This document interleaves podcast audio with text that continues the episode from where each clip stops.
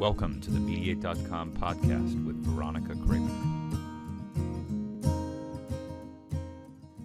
Hey there, and welcome back to another great episode of the Mediate.com podcast.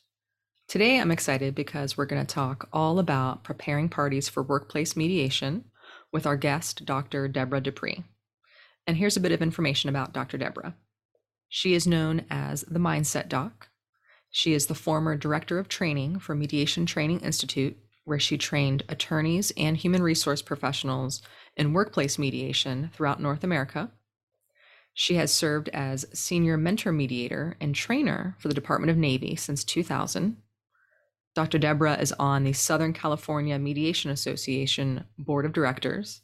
She is an American Bar Association Dispute Resolution Section member, an American Arbitration Association Mediator Employment Law Panel member, and faculty at the American Arbitration Association Mediation Division.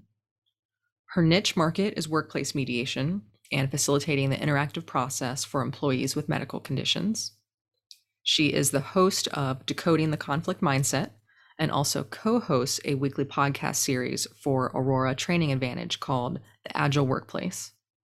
Dr. Deborah is a keynote speaker, most recently featured at the Paris Global Summit on Positive Psychology and Mental Health, celebrating International Women's Day, and speaking on the neuroscience behind people in conflict, shifting the mindset. She is the author of Your Emotional Potential How You Show Up Matters, which is available on Kindle. She has authored a couple ebooks called Building a Courageous Culture and The Psychology of Conflict.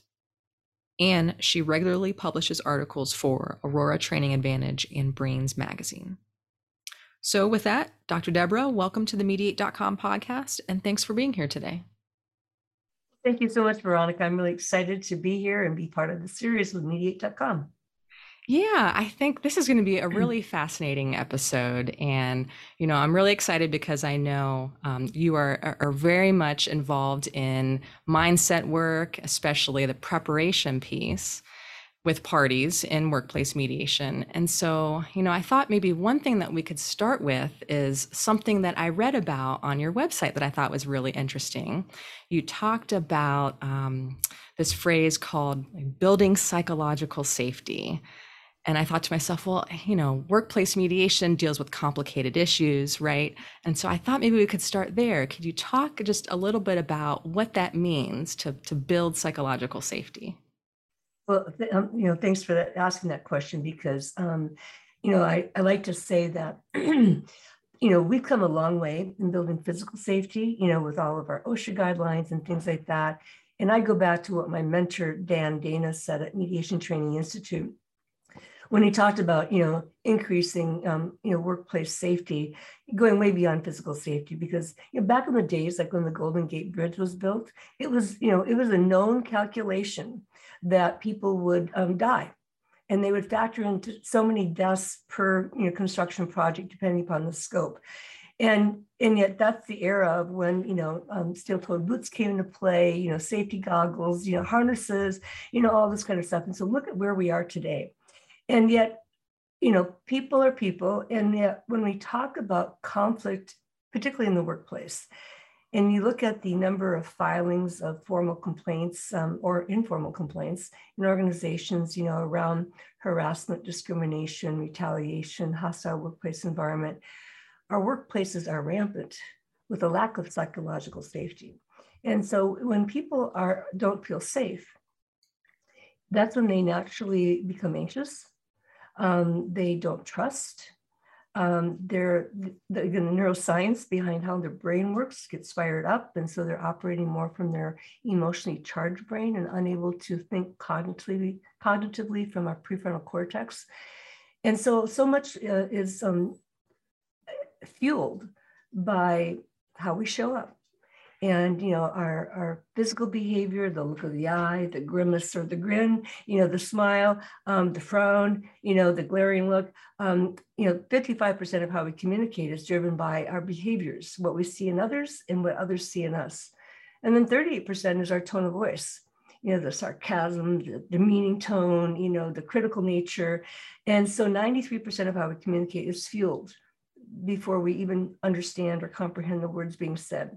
Then you throw into it some name calling, foul language, you know, uh, derisive words, uh, and we've just shot the whole wad of communication. And so people, you know, depending upon how we show up in the workplace, people are fueled in uh, oftentimes unconscious or subconscious ways that they don't even realize it and it's all to hide to our drive to survive you know and so you know we get triggered and so are we are we going to fight back you know are we going to flee you know we're just going to freeze and, and, be quiet and shut up you know and um and so the dynamics uh, between workplace relationships particularly between employees and their immediate supervisors is huge and uh and so i spend a lot of my time uh you know that's why I spend so much time, I should say, preparing people to engage in mediation and to understand where they're coming from and how they're impacted. Uh, because it provides an opportunity to do some coaching also. And uh, a lot of my work, I have a 90 day boot camp for leadership development that gets into the emotional intelligence and our how we show up and how to coach and provide you know constructive feedback and and you know understanding the different layers of cultural competencies going way beyond race and ethnicity and gender and uh, age and all those kinds of things, uh, but really understanding communication styles, our conflict management styles, and just recognizing people are people across the world. We're all part of the human race. So that was a long answer to your question. So, but uh, you know, we we have a long way to go to building psychological safety, and I think that's even more true today than ever because when we look at you know the effects of the pandemic, the social unrest, the political divide, um, you know, stress and anxiety and depression are at all-time highs. Not that they weren't always there, but they are significantly high. In fact, I'm getting ready to, to do a program in um, uh, May that will address uh, um, EEO, I guess, staff as sort of the front line in responding to employees' concerns. And, um, and in, in, that case, uh, and no disregard to the Navy. Uh, but you know, they, as civilians, they tend to have employees who've been around for a long time. And so our attitudes towards mental health, particularly among the younger generations, is far different than the baby boomer or older baby boomer. And um, and yet that's, uh, that's that that is who represents a lot of you know supervision and management still. And so they're rather dismissive of people's concerns when it comes to feeling stressed or anxious and and heck, you know, look at all the uncertainty and unpredictability and unexpected nature that we've been living with. Um, I like to say those three factors unpredictability, uncertainty, um, uh, unexpected lead to instability. And again, when we feel unstable, that's when we start feeling anxious. And again, when we are anxious, we don't trust, we don't feel open to have, you know, have conversations to address our concerns and feel supported. And uh, people need that even more so today because life is so uncertain. Yeah, and you know, I know that in addition to being a mediator, that that you're also a psychologist, um, and I imagine that that really heavily influences how you mediate workplace disputes. And I know from spending time, you know, on your website in preparation for today's conversation, I know that, um, and you've alluded to it a little bit uh, already, but I know that doing assessments in terms of um, assessments with your mediation participants during the preparation phase of a mediation is, is, something that you find really really critical to the success of a workplace mediation. I know there's there's three different assessments that you do. I think you mentioned the, the emotional intelligence, communication styles, conflict management styles. Can you talk a little bit more about you know that assessment phase that you do with parties before workplace mediation? Yes, um, you know, I, I I've been at mediation for a long time. First training in the early '90s, and back in those days, we knew little to nothing about the nature of the case, and certainly did not have any contact with the parties prior to mediation. Well, fortunately, that's changed, and we, um, you know, not everybody buys into this notion, but I am a strong advocate. Um, both myself and my colleague Harold Coleman at the AAA. Uh, we teach together a lot, our thinking's a lot. As he says, you know, he's a wannabe psychologist and I'm a wannabe lawyer, uh, but we, we, we meld together for well. But um, uh, he has borrowed this phrase from somebody else, and I'm not going to say the name because I usually mispronounce the name. But um, he, he said that, you know, be, behind every mediation or behind every dispute, I should say, there are really two cases the factual case and the emotional case. And so, unless you get uh, unless you're skilled and crafted in how you unearth or uncover the emotional case, you may never get to resolution of the factual case. Because usually people are in dispute because they feel strongly about something. And in, unless there's work um, that helps shift in how they look at you know what they feel so strongly about, they can get very positional and therefore di- dig in their heels. And again, uh, as mediators, then we may spend a good part of our mediation trying to get them to unstuck their heels. And uh, to get you know, i like to say it's like two pillars you know and you know i'm on this pillar you're on this pillar and there's a big void in between. Well we need to come off those pillars and come close enough so we're into a circle of dance. So at least we can okay move around each other and um, and start having that conversation. But otherwise if we're on these pillars with a lot of distance between us we're we're yelling at each other. We're shouting to be heard. And and so i liken those analogies to what we do in mediation. And i find uh, in fact, I, I invited Harold to be a co-mediator with me um, back in February because it was a, a, a complex case of uh, you know dispute that had been going on for quite some time, not just between the two people we did the mediation with, but um, uh, the the one individual had a lot of issues with the organization. And granted, um, based on past investigations and things like that done way before I got involved, there were organizational issues, and and so they were starting to work on that but that didn't absolve what was going on between um, a center director and the um, division director. And so we were able to sit down, but because of the pre-work that we had done through the communication or the what I call three steps to mindset shift, um, you know, we were able to dive deeper into understanding a little bit more about who they were, what was important to them, what they valued, how they were impacted by what was going on. And that all came out um, through the uh, assessments where they may not have been as comfortable to dive as deep into, you know, the, the as I like to call it, under the waterline, uh, like the iceberg, um, to really go there. And through that, um, that experience then, uh, we actually met twice, you know, doing the assessments and then having a, a follow-up conversation. Uh, during the course of that, we're also building rapport and therefore you know they're they're establishing some trust with us as their mediators to go there to go where they have emotional pain and to you know go where um, it goes beyond the cognitive to the intellectual. And that's why i start off with emotional intelligence. Um, you know I, I, stick to the four quadrants identified by daniel goleman. Um, you know first self-assess uh, self-awareness. Do i know myself?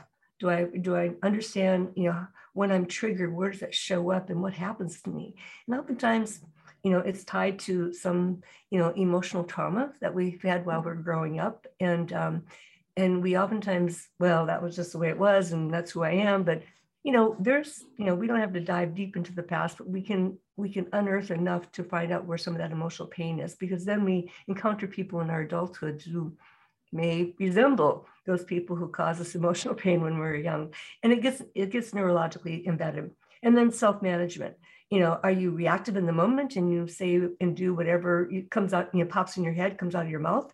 And that's usually what's hurtful, harmful, and damaging. And, um, and so it's about self-management, uh, taking an opportunity to pause and reflect and wait a minute, what's going on here? And then other awareness, um, being able to pay attention to what we see in others and how they're responding and being attuned to that. And that's really a hallmark of effective communication, particularly for leaders at any level, is being, you know, um, uh, not sensitive, I don't like that word, but being attuned, being alert to what's going on for people. And so often throughout my years of mediation, supervisors or managers will say, well, he or she didn't say that they were troubled by that. They didn't say that they were bothered by that. It's like, well, all you have to do is look at the behavior. and, and uh, you know, oftentimes people don't feel safe to say anything uh, because of, uh, you know, fearing derision or, you know, ridicule or, you know, um, uh, dismissive behavior. And then, you know, putting those three quadrants together, how do you manage the relationship? And then that's where I go into the communication uh, styles. The concept of personality is huge. There are too many layers to personality, but if we break it down, communication styles is a key factor. And we all naturally have, you know, um, uh, one or two of the four communication styles that tends to drive our behavior, but we all have a little bit of everything, and they may show up differently. Um, and, and these four communication styles exist worldwide. Uh, I don't care what culture you're from, what race or ethnicity, what gender, um, what you know geographical region you're from. They they exist worldwide, and you can see that as you watch TV and the news, and you know these different styles that that emerge. And then um, uh, and there, there are some that naturally conflict. And then I, I go into the conflict management styles, which based on Thomas Kilmann's work um, and been modified by numerous people. I, I, didn't originate this, but, you know, looking at animals, you know, and so we know there are five, you know, five key uh, conflict management styles that, that uh, Thomas Kilmann, you know, has well established. And, um, and there's a lot of correlation to the communication styles um, not exactly, but there's a lot of correlation. So it's interesting as we do these assessments, how you show up in conflict is not necessarily tied to your, your primary communication styles. so, but helping people understand that and going back to this case that I just did with Harold back in February, um, by going through that, I mean, there were gender differences, there were, were um, uh, ethnicity, racial differences, and, um, and seniority differences in terms of longevity with the company. And uh, what we found, and they were just like, I can't believe this, there were actually a lot of similarities uh, for each of them in their communication styles and in their conflict management styles. And so what we were able to use that to bridge connections and, um, and, and show how they were actually more similar than they were dissimilar, even though physically they were very dissimilar. And, uh, but how they thought and how they expressed and how they communicated were actually more similar than dissimilar. And it turned out that they, uh, it's a strong word, but they, we, we found in the course of, of going through this and um, actually in the mediation that they had a common en- enemy, uh, their CEO, uh, in terms of her communication style was very different and they both struggled with their CEO in terms of how to communicate and getting timely response and, and these kinds of things. So we were able to forge a, a plan of action where the two of them could work together uh, and and to better lead their division and uh, and, and foster collaboration rather than confrontation. Yeah, that's interesting. And and so I was wondering, can you give maybe an example of you know the different communication styles? I know you, I've, I've read on your website that some communication styles are compatible, others are not. Can you maybe give an example? Sure, sure. Yeah, um, I follow a lot of um, what's called the DISC, uh, uh, DISC um, Communication Styles Assessment, uh, but I've, I've um, adapted a, a, really simple one that I have on my website that people can quickly take and get the results from. And of course, like with any assessment, it's really self-assessment and um, your identification things, but there are known patterns that emerge depending upon your responses. And so um, uh, the driver or dominant is um, uh, the, the first one. And this it tends to be very, you know, um, in in the now, get it done, you know, um, um, almost authoritarian. Um, I call it parsley. Uh, you know, it's um, it's not firm, but it can be prickly. and oftentimes the the dominant or driver kind of person um, can can come across as being, ooh, you know, a, a, little prickly. And so that's one key thing. And, and um, right, wrong, or different, a lot of leaders come out of that because they're so good at decision making, sizing up situations quickly and taking action. You definitely need that kind of person in emergency situations or decisions are needed now. Uh, but unfortunately, they too often lead with that style all the time, and uh, they're they're not um, not very attentive to emotional uh, impact. The other one is uh, um, is what I call pepper or um, influencer. And so these are very outgoing, very people oriented, very um, extroverted, uh, socially connected, really concerned about how people are doing. And, um, and sometimes they can be all over the place. Uh, they, they like variety. And, um, uh, and so both of those two are similar in that they are fast paced, fast action, fast wording, um, and uh, um, extroverted and, and, and take charge. They also speak in statements, uh, not questions. And so those two have the, those things in common. And then the next one is what I call the ginger, which is more of the idea, amicable kind of person. You know, let's just all get along. And quite frankly, the uh, majority of our workforce tends to fall in the ginger. Really good at, um, they'll do what you tell them, but they need to know why. And um, they're very creative, but they need time. They're not really good in the moment about expressing their ideas and, and, and responding quickly to the situation. And so how you approach uh, a ginger or the idea amicable person is quite different than how you uh, approach the pepper or the parsley. And then the fourth one is um, what I call the garlic, or it's more analytical. Um, uh, very um, methodical. Step A, step B. Don't try to go take me to E if I don't do C and D first. And um, very detail oriented, and also take a much more historical perspective. Very careful, very thorough. Um, the analogy for um, garlics uh, is uh, paralysis by analysis. They get so stuck in the details that they can't move forward. And um, and they, like the ginger or the idea people, are uh, you know slower paced. They need time to think. They don't like to be pressed in the moment um, both are also very conflict oriented. I mean, sorry, conflict avoidant. Um, whereas the other two um, really, you know, let's get into it right now. And um, both the garlics and gingers are the kind that will tend to ask questions to get more information to understand, you know, why. So each style has a different timing. Uh, each style has a different um, focus, uh, a different fear, an underlying need, um, how they communicate, statements versus questions. And so the natural conflict that I uh, I've seen for well over, and it was actually my mediation work that got me into communication styles, not my psychology background. But to me, it just opened up a whole new world about understanding people and where they were coming from. So the natural conflicts that I, I tend to see both at work as well as um, in, in personal relationships are between the parsley or the, the expressive person, the influencer, and the garlic, the analytical. And um, uh, they're totally opposite in so many ways. And yet you know you hear the saying opposites attract. And so those two t- tend to attract each other a lot because one offers um, the other what they don't possess. And so um, unless we dive deeper and help people understand you know the, the attraction and yet the the uh, uh, uh, the repel from it, you know, uh, that um, it, can break into conflict and um, oftentimes break down relationships.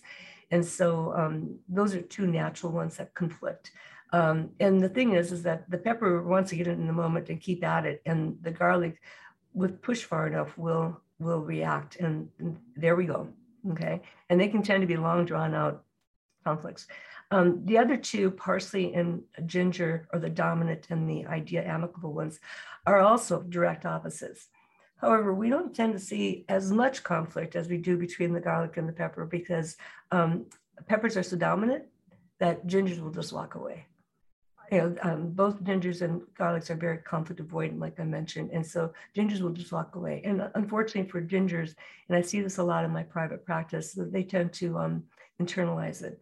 And so they tend to have a, a lot of, uh, not to say others don't, but when I just think about my own population, um, and I see this a lot in conflicts that uh, they are conflict avoidant. They they tend not to want to ruffle you know, ruffle feathers or rock the boat, and um, and so they they will walk away and hold on to you know the the angst that generates some conflict. And so and then meanwhile the parsons think they've won you know you know they didn't say anything so i must be right you know? And so um, there's a lot of unresolved conflict between those two. Yeah that's interesting. And I'm wondering so, how do your parties respond in mediation after having done these assessments during the preparation phase? Um, when you're in mediation with them, I mean, do you feel that they've had more of a shift in awareness that impacts how they participate in mediation? Or um, what are your thoughts? What have you observed? Yeah. Well, I, have been using these um, uh, three steps of mindset shift probably for about 20 years now. So I think there's, you know, I found some value in it, right? And um, and then in shifting my uh, my on my assessments online to my website, um, when they get immediate results, but they also get some follow-up. So there's a communication guide that okay, if I'm if you're a, a ginger, for example, and I'm a parsley, then I get tips on how do I communicate with you differently. And so people get that before we go into mediation too. And I, I, I, I, encourage them, I ask them to actually look at that and, and look at what you now learn. So they learn about the other parties in conflict um, in their mediation too. And, uh, and we even, I even go over it uh, in, as part of our opening in the mediation and just remind them to keep these things in mind about how can they approach the person differently, maybe than what they have based on what they now know. And so, yeah, um, um, again, Harold and I are both advocates about you know, um, preparing the parties for mediation starts way before the mediation, and shifting the mindset actually starts, you know, from some of your first contact with the parties. And, and I just explained to parties that, you know, uh, this is my approach. Uh, it's part of my preparation for mediation. and I have just you know found that both as a psychologist and a mediator that these are valuable tools that many people don't know about. You might have studied if, if you took a, if you had a communications major in, in college, you know, and maybe in, in some organizations they've done the DISC assessment. But what I find so often is that, quite frankly, the problem with a lot of assessments um, this includes the Myers-Briggs type indicator. Oh, I'm ENFF or FJ. It's like, okay, but what does that mean? You know, uh, how do you use that information? And so that's where I try to work with parties to really, it's not, it's not about labeling. That's the last thing I want to do, but these are indicators of how you show up and, you know, what drives your, your mindset and then also how you come across other people. And so it's that dynamic between the two of you that really are, is, is what have you in common but You're seeing things very, very different.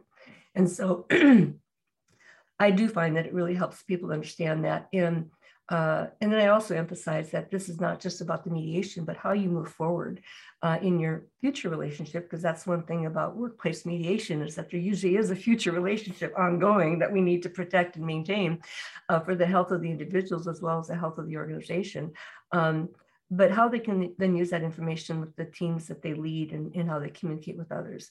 And again, because of the like in my mediation I talked about in February, um, because we did do the assessments, it helped them. Because I said, well, you know, now that you know what you know, where do you think your, your boss would show up?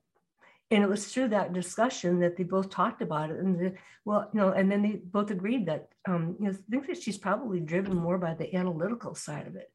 Um, and not that each of them didn't have that, but you know, again, the strength of the numbers also sort of you know, um, identifies how strong somebody is in that style. And so they could clearly see, that, you know, her behavior and how she was responding to things, et cetera, uh, was really indicative of that, that analytical or Garlic style. Therefore, then they were able to then, you know, um, identify how they could show up with her differently and approach her differently based on what they gained. And in fact, I, I've done a couple of follow-ups since February, and I'm going to be doing a follow-up on Monday um, with them again to say, how are things going? You know, we want to give them enough time to succeed, but we don't want to give them too much time to fail. Um, and so uh, checking back with them again. Yeah, and you know the the more that um, I hear you share about the different assessments and and whatnot, I mean, I was reflecting back on something you said earlier in our conversation about how there's really two parts to a mediation, right? There's the emotional part and the factual part. And it seems like these tools are really great for helping parties manage the emotional part. Am I am I getting that right? Absolutely. Absolutely. Okay. Mm-hmm. And so I'm wondering from a mediator's standpoint, I mean, you know, you're a psychologist. Um, many mediators don't have, you know, that background.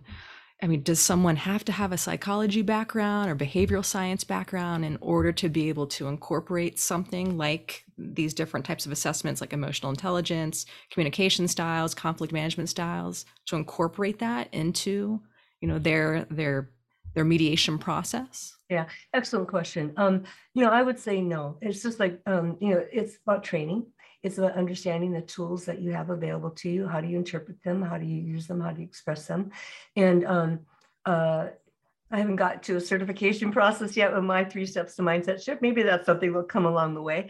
Um, but I'm, I'm, just thinking of other assessment tools that I've been trained in. You know, there are some that you do have to be trained as a psychologist, like the MMPI that we use for psychological evaluations, particularly in custody uh, cases or other, um, you know, personal injury cases or workplace cases. And I, I do that as well. But you have to be, you know, you have to have certain education to do that. Um, but then uh, well, at least in today's world, uh, like the Myers-Briggs type indicator, MBTI, um, you know, I studied that way back in graduate school and, and, uh, uh, and got trained in it and, you know, became qualified to administer that assessment. Well, now it's different. You have to go specific training in order to order the test and so forth. But, um, you know, they don't have the requirement for the psychology background as long as you get trained and certified. There's another one I like to use called the Conflict Dynamics Pro Profile, or CDP. And that comes out of the um, Conflict Dynamics um, Institute at uh, Eckerd College in St. Petersburg. And um, uh, gosh, over 20 years ago, I was working with um, Dan Dana again and met Craig Runde and and Craig has since left uh, Eckerd, but uh, we did a swap. I, I trained him in uh, um, the MTI uh, managers, mediator, and self as mediator programs, and he trained me in the CDP. But again, it requires training. What does this mean? How do you use the results? How do you explain results, particularly when they're not very favorable? Um, but I like that one, and I encourage people to take that one because it's very behaviorally oriented. And so um, people can change behaviors. It's harder to change personality. And so um, again, it's all about awareness, and that's why I put so much emphasis into mindset shift you know we can shift how we you know view things and look at things but we need information. Sometimes we don't know what we don't know uh, and it's all about learning. So so yeah p- people can learn to you know particularly you know around these three steps to mindset shift um, um, there is a more robust uh, emotional intelligence uh, assessment that's available um, through TalentSmart. And um, if you buy their book emotional intelligence 2.0 there's actually a promo code in the back where people can take the assessment and they also provide training to be qualified to administer their emotional intelligence assessment. Um, the communication styles, like I mentioned, um, you know, I, I, use DISC. There's several other versions out there, um, but uh, uh, you know, again, it's it's about being trained in it uh, and getting certified to do so. And then the conflict management styles. I'm I imagine there is probably some certified training in that, but that's a, a little bit more straightforward. And Thomas Kilmann designed it to be that way uh, a long time ago. But these are these are assessments available. And again, I've, I've adapted them into my three steps as a, a progression progression, so that um, uh, particularly in its application to you know getting people ready for mediation. And I just find my mediations go so much better. In fact, when Harold and I got done with the mediation, because I was like a little trepidation, you know, uh, heading into it. Um, and it's like oh gosh this has been going on for a long time. And you know she's you know the one person filed lots of complaints and, and claiming that there was still microaggressions going on. It's like oh okay how are we doing this? And and uh, and yet when we because of the preparation we'd done in debriefing with harold it's like i didn't even feel like i was working. You know it was like just having a conversation. And that's really what we wanted to do. It wasn't hard. It wasn't you know it was it was really actually a pretty pleasant experience uh, but it wouldn't have been that way, I don't think, had we not done the prep work. Yeah. And the thought that popped in my mind as you were sharing that too was, you know, even more than preparation is really just um, being proactive right like you you know through your years of experience doing you know all these mediations you've noticed trends along the way and then you've allowed that to influence your process so that you can basically you know um, you know avoid the pitfall before it happens right? Right right. Yeah yeah.